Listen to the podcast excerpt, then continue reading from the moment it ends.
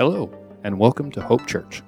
We're a local church with chill style, real faith, and no perfect people allowed.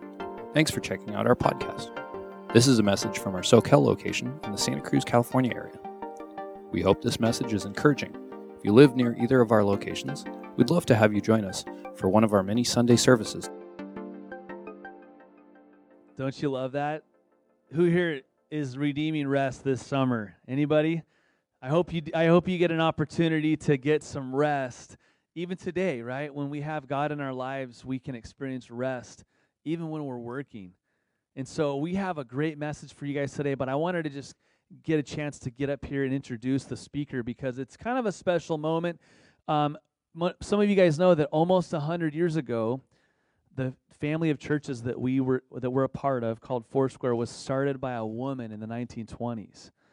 And, and so for us, we want to be a church that um, really encourages and celebrates women in leadership. That's a unique thing about us as a church. We're, we, we're created equally in the image of God. Amen? And so there are, uh, yeah, a lot of, a lot of amazing women in this church, and we're grateful for you. And uh, we've been really blessed to have Savannah Goodell join our staff. Um, yeah. And uh, she graduated from Life Pacific University uh, with a degree in biblical studies.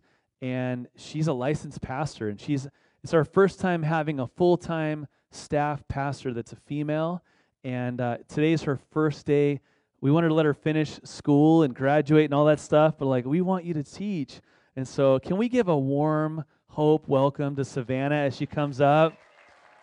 Pastor Savannah! You! Can you guys hear me? I have like the Britney Spears mic going on. Okay. Hi, guys. Thank you for making me feel all warm and fuzzy. I'm just going to open up my notes. Um, hi, guys. How's it going? I want to acknowledge um, not just this family, but our Hope family outside, as well as our online community. Um, I'm so excited to be sharing with you today. Um, I'm also nervous, so just bear with me because it's a lot easier for me to be singing than talking. Um, but I really feel that the Lord has put something on my heart today that um, it's been something that I've been walking through in my own life and feels very real and raw in my own journey. And I'm excited to share it with you. Um, so before I do, I just want to thank, and probably would he probably would hate this, but I just want to thank Pastor Danny and for our team for opening up this space for me to be able to share what's on my heart these are leaders that are very empowering to every human they meet since they met me. Um, they saw things in me that I didn't even see in myself and have empowered me um, to share the word of God with boldness and confidence as we all are called to.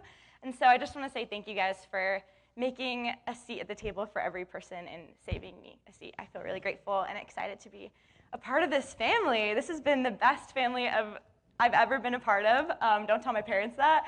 But I feel so grateful. This, this I've never been a part of a, a church family that has felt so, um, so homey and so true to who I am, and I feel the things that God has put on my heart. So I'm super privileged and honored to be here. So I'm just to pray, and then we're to read our Bibles because it's the best thing that we can do all day. Let's pray. Holy Spirit, I thank you so much for who you are. God, I thank you for the access that we have to you, that you have offered us this space to enter into not only your presence, Lord, but this rest and this shalom that we've been talking about.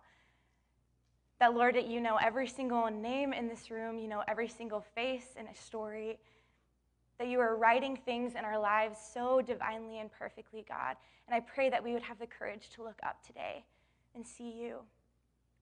I pray that, Holy Spirit, you would say and do whatever you want through me, that I would not get in the way of what you want to do here. And I just thank you, Jesus, for who you are, for the ways that you've provided for so many of us. You've gone before us, and ultimately, God, for your sacrifice on the cross so that we could live in this freedom that you offer to us. We love you, Jesus, and we thank you for who you are. In Jesus' name. Amen. All right, so if you guys are new here, or if you've been around, you know that we are in a series called Redeeming Rest. And last week, Pastor Danny gave a really powerful, powerful word on rhythms of rest, or as the message paraphrase likes to call it, rhythms of grace.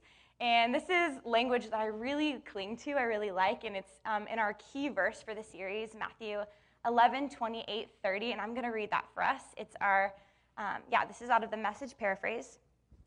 It says, Are you tired, worn out, burned out on religion? I think a lot of us could raise our hands. Come to me, get away with me, and you'll recover your life. I'll show you how to take a real rest. Walk with me and work with me. Watch how I do it. Learn the unforced rhythms of grace. I won't lay anything heavy or ill fitting on you. Keep company with me, and you'll learn to live freely and lightly. Continuing in this series and from this passage of rest that God offers us, I just want to start out by sharing a little bit of a story with you so you can kind of get to know who I am. Um, but first, I would love to propose the question how many of you have ever felt like when something really unfortunate happens in your life, it just continues to get worse?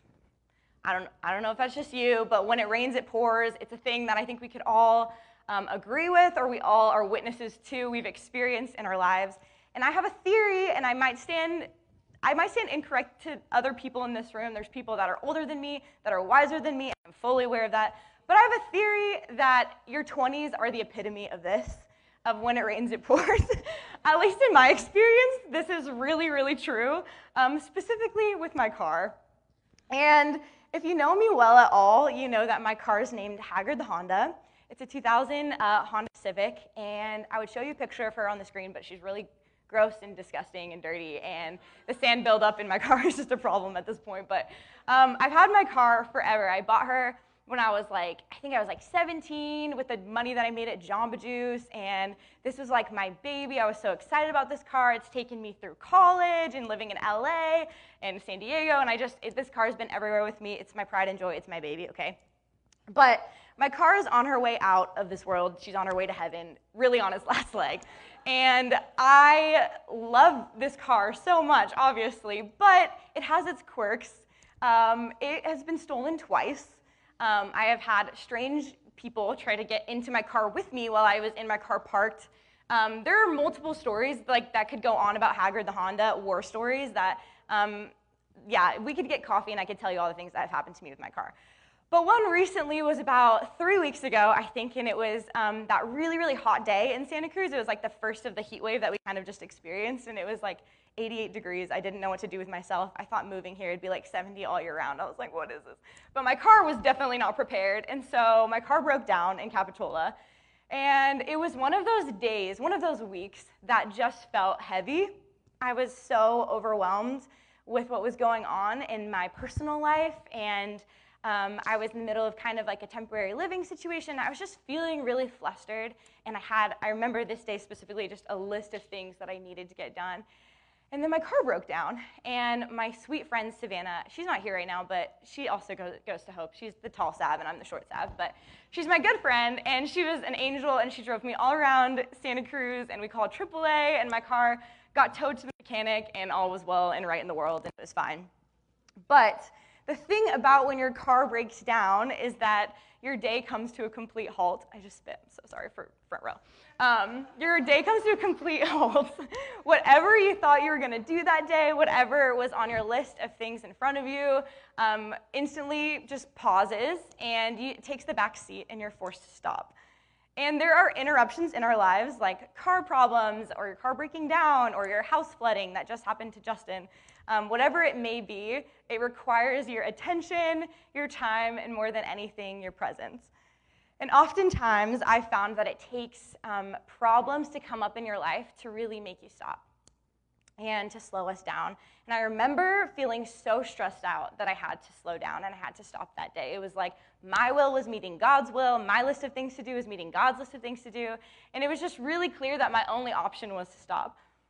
But there's this issue that I believe no one is immune to. If that is if you're a living, breathing human on this planet Earth, let alone in California or America, and you're bombarded with this thing that I like to call the hustle.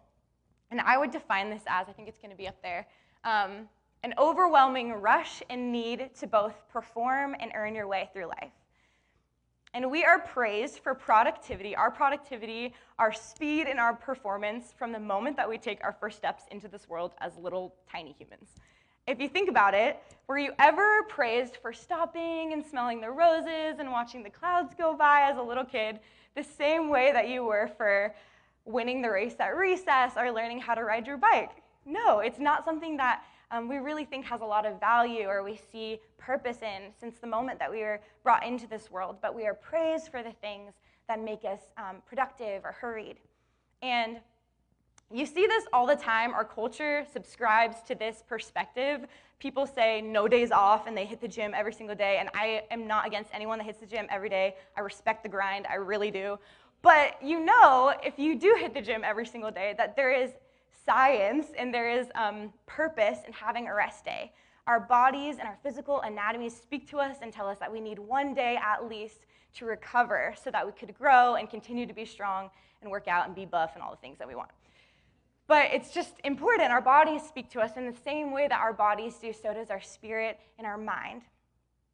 This is a problem in our present day, and we don't see value enough in slowing down to brag about it the same way that we do about being workaholics and not vacationing and all the things that we think make us a better person.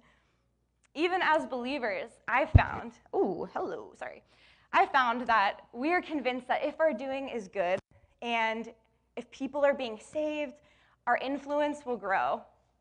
And we look at the life of Jesus, and he had such a different perspective. He had such a different way of journeying through life. He had space in his life for interruptions. I would deem him the king of interruptions. And I can't imagine how this tested the patience of the disciples just all the time, them walking on their way to do something, and Jesus being like, I have to go heal this guy's leg real quick, and I have to grow out his body part, whatever. Like, I just imagine that for the disciples, it was probably so irritating. Oh my gosh, Jesus is stopping again. And we all have those friends, right? There's people in our lives that we go with them out um, wherever. Sometimes, I mean, Pastor Danny's a great example of that. He knows everybody. If you hang out with him, he's going to run into three people and he's going to talk to them. And it's rad because you're meeting all these new people when you're with friends like that. But for the disciples, I can imagine it was a little bit more intense and it probably was a little bit irritating, but that's a side note. Um, not really, not really necessary. But Jesus' life and impact was greater than ours will ever be, still. Without it, we would not be sitting in this church today a lot of us would probably not be alive, and we wouldn't have access to relationship with him. And when we look at the life of Jesus, the pace of his life was not fast. There's a lot of Christian cliches out there that make me feel all types of weird that I do not like. I don't I do not say, but there's one that I heard growing up that I always felt like I really resonated with, and it was our walk with Jesus or our walk with God. Because I do feel that it is a walk and it's not a run. Jesus invites us to this other way and this other option that is living counterculture to everything that we see around us in every way. And it invites us into this wholeness and peace and rest that we talked about in Matthew 11, our key verse, that can only come through Him. But not only does He teach us, He invites us to give up our doing, to share yoke with Him, and there's an example of this in scripture that I want to share with you. Don't worry, I'm going to read the Bible because it's the best thing, like I said, that we could do all day. Um, and it's one of my favorite stories. And all through this week, as I've been preparing, I was just in tears seeing the heart of God woven through the pages of the story. So if you have your Bibles, um, I would love it if you could open up to Matthew 9. And if you don't, that's okay. I will not condemn you. God will not condemn you. It will be on the screen. Okay. So, this is a story that is entitled A Girl Restored to Life and a Woman Healed. While he was saying these things to them, behold, a ruler came in and knelt before him, saying, My daughter has just died, but come and lay your hand on her, and she will live. And Jesus rose and followed him with his disciples.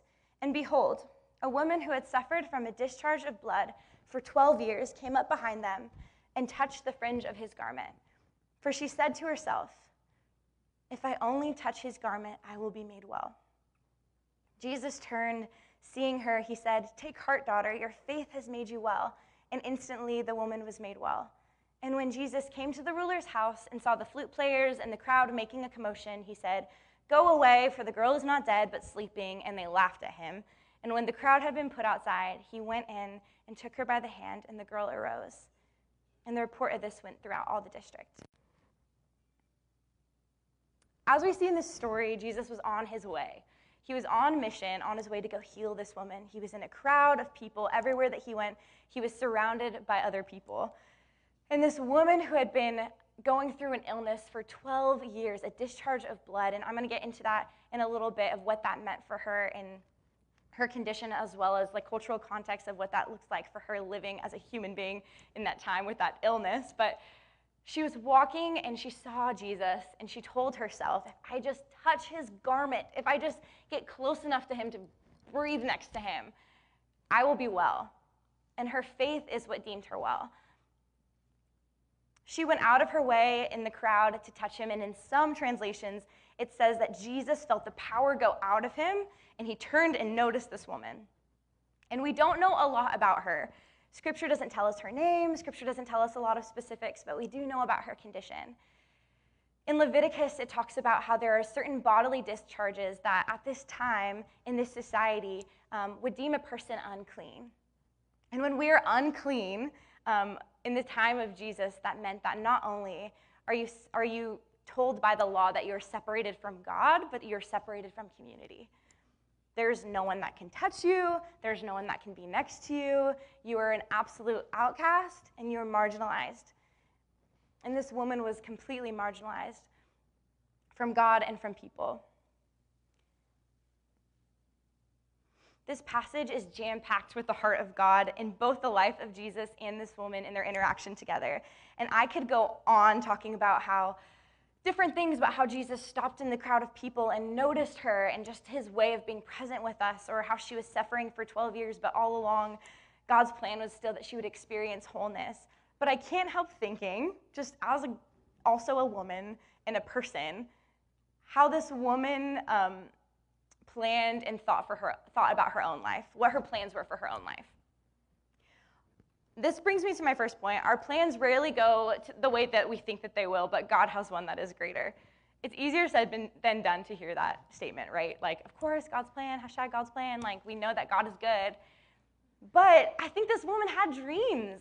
She had plans for her life that were completely paused and stopped and halted by her illness and this thing that was separating her from God.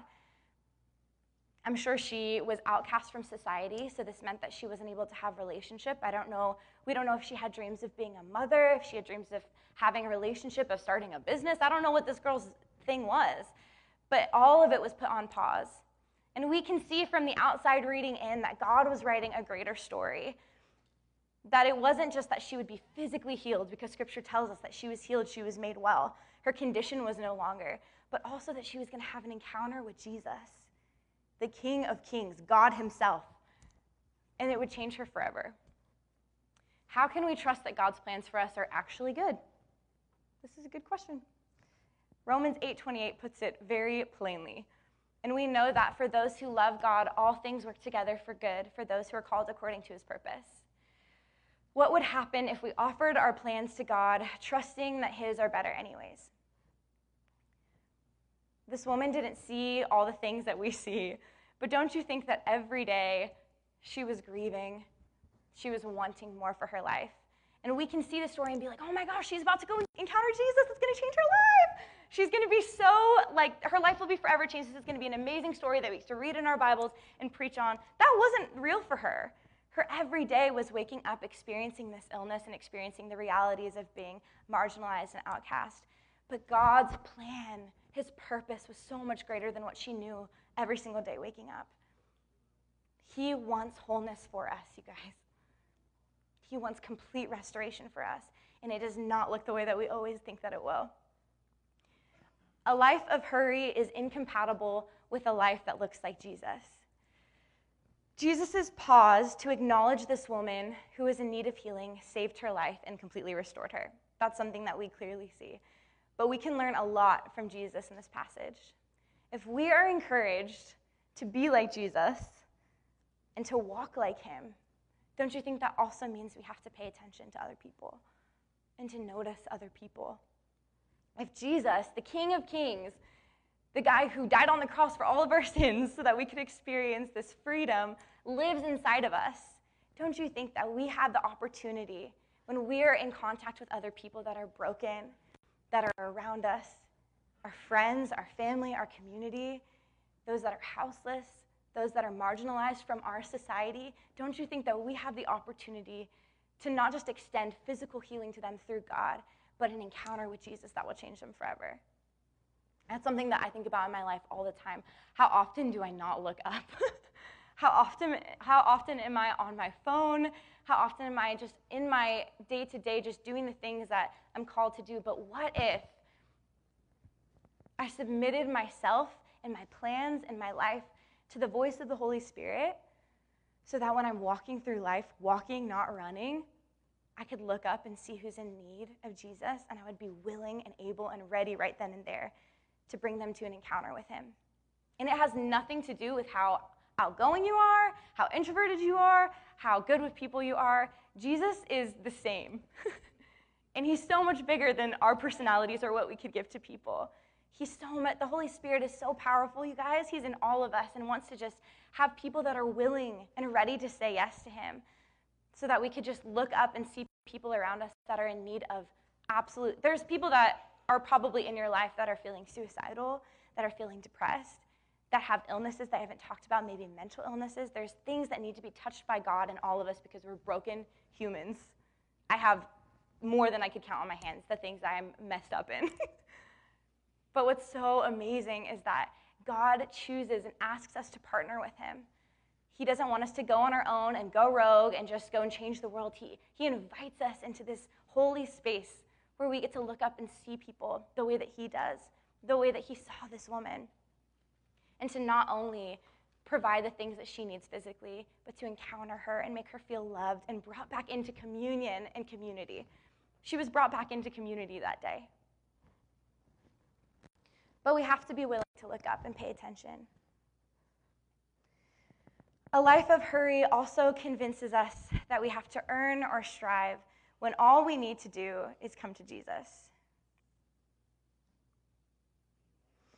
If you look at this woman's life, um, I could imagine, and these are things that we don't know for sure, but I can imagine she had done everything that she could, right?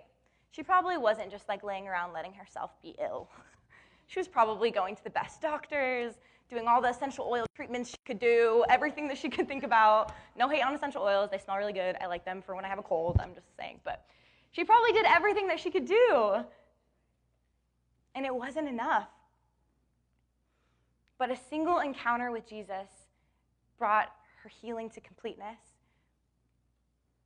And I just keep thinking about the ways in my life. When reading this story all week, I was just like, an ugly crier, all a mess all week, because I was thinking about the ways that I've tried to play God in my own life, and the ways that I have tried to be my own healer, and the ways that I've tried to be my own Jesus. And it's never worked, you guys. this woman was at her end. Not only was she dealing with this for 12 years, but she had hit a point where she knew there was nothing else that will cure this. Only the hand of God, only a touch from heaven. And that's the exact thing that healed her. But a lot of us have convinced ourselves in our journey with whatever is hurting us or whatever we need a touch from heaven of, whatever that is, we've convinced ourselves that we need to give up on God with that area of our life because He's given up on us, but He hasn't. A lot of us are like going rogue, you guys, and just thinking that He's not present, He's not healing me. This woman had been waiting for 12 years. That's a lot of years. And God was still so good and so faithful to her. I'm Sorry, I'm emotional. I just keep thinking about how often we play God and we assume that He's left us and He's abandoned the things that we're praying for, the dreams in our hearts, the things that have been spoken over our lives, the things that we want for ourselves. And God has not abandoned you, He loves you. And um, I was also thinking about a part of my life, a time in my life when this was very, very real for me. Um, in high school, I was a cross country runner. I was going to say cross country player. That's not it. I was a cross country runner, and I still love to run. If you ever want to go on a run, hit me up. But um, I loved running and I loved sports, and I've always played sports growing up. Um, but I remember my junior year, um, I had been kind of fed up by the voices of other people. Um, I was a little bit over it, a little bit over people having a say about how I looked. um, or that I wasn't enough, or that I was not skinny enough, not strong enough, not pretty enough, not smart enough. The list could go on because right to other people will never be enough, but we are enough to God, so ultimately, who freaking cares? But, anyways, I just remember being at a breaking point. I was like, I'm over this. Like, I want to be good. I want to be seen as good and strong and beautiful in the eyes of people around me. And so I did what a lot of girls do, a lot of teenage girls do, and I played God in the way that I saw myself and my body and my life. And I manipulated my body, and I developed a really severe eating disorder. And I was like 90 pounds and like running six miles a day. And this is trigger warning to anyone that has experienced an eating disorder. And I don't say this to make you feel any type of way, but that I was at a really, I was at a breaking point, you guys. Um, and the thing that was so frustrating about all of this, yes, my body was going through a lot of like physical turmoil, but um, I was convinced of this narrative that if I continued to do this, I would be loved and accepted, not just by the community around me, but by God. And I would be able to be used more, and my life would just look more beautiful, and I would look more beautiful, and it would just be better that way. But this had um, brought me into a really deep depression and a perspective of who God is that was so wrong. And I felt that I needed to hustle and hurry and earn and prove my way to Him. When He extended something completely different, He was extending me love, grace, this holy shalom and rest in our not just in ourselves but in God that we don't have to be or perform for anyone. He was extending this to me, but I wasn't able to see it. And so for a few years, I, de- I dealt with this really gross thing in my life, and it touched every area of my life. It affected everything. How many of you guys know that if you have an addiction or a problem with the way that you um, see your life, it seeps into every corner? And this is what happened for me. Everything was about me, which really sucks because then you can't see other people. But I remember my sister, she intervened, and I really call this the intervention because she did. And um, she lived down south in LA, and she was going to school, and she had visited for a holiday. And we had just gone on a camping trip, and the whole trip I didn't eat. And my sister was like, we came back home, and we were taking our makeup off, and it was like midnight, and we were in the bathroom, and she was like, Savannah, I just like, I'm really concerned about you. I'm really concerned about your relationship with food because I feel like your relationship with food really like reflects your relationship with yourself. And I was like, Tori, don't talk to me. I'm a star athlete. Like, I know what I'm doing. Like, what are, and I was so like prideful. I had this like wall that I had built up that would protect me from, because I wanted to be protected from any negative words that were said about the way that I looked, that I had built this wall by manipulating my body and changing the way that I looked. And my sister asked me this question, and it's something that sticks with me to this day that I would love to propose to you. She asked me, she said, Do you want what God wants for your life, or do you want what you want? Because those are two different things. And I quickly recognized in that moment that my hustle and my earning and proving was getting me nowhere, but it was furthering my, my distant, my communion with God. It was making me untouchable from Him and I just realized when she said that, I dropped to my knees, and I remember it felt like there was like a physical experience that I had with the Holy Spirit where He felt very real and tangible to me in that moment. And I was like, Tori, I don't care if I gain 3,000 pounds. I want what Jesus wants for my life. I don't care. Like, I was like, you can give me all the cheeseburgers. Like, I don't care. I love cheeseburgers. But I was so, like, I was, I had hit a point where I realized, like, it's not working. What I'm doing for myself, what I'm doing for my own journey is not working, and I need the Holy Spirit, and I need God to intervene, and to, I need to just receive this rest that He offers me. And so we went on this journey together, and she was the best person ever. God really used her as a person of healing in my life, and I learned what it meant to submit not only to the Holy Spirit's way, but to the shalom that we're talking about.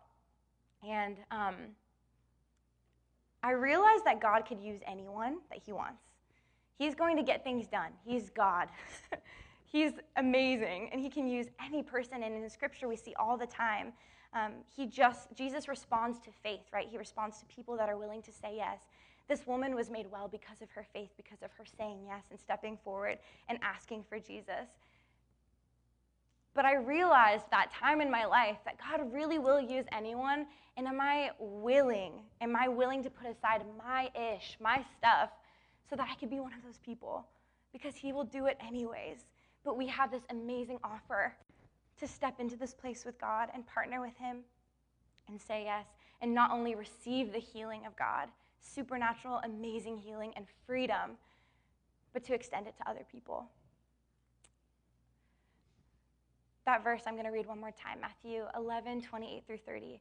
Are you tired, worn out, burned out on religion? Come to me, get away with me, and you will recover your life. I'll show you how to take a real rest. Walk with me and work with me. Watch how I do it. Learn the unforced rhythms of grace. I won't lay anything heavy or ill fitting on you. Keep company, keep company with me, and you'll learn to live freely and lightly. How many of you guys want to live freely and lightly? Hello? Got freedom on my arm because I was like, Lord, let it be in my life. I want to be free and light, and I want to say yes to you. We hope this message encouraged you to take the next steps in your relationship with God. The cool thing is that you don't have to do it alone. There are a lot of ways to, you can get connected here at Hope. Not only do we want you to feel at home at Hope, we'd love to help you find a home. Please check out discoverhope.church and click connect, or just email us at info at discoverhope.church. Lastly, we give everything we can away for free and rely 100% on volunteers and donations to support this ministry. If you'd like to give to the Mission of Hope Church, you can select the Give option on our website or text any amount to 831 800 2060. Thanks again for tuning in.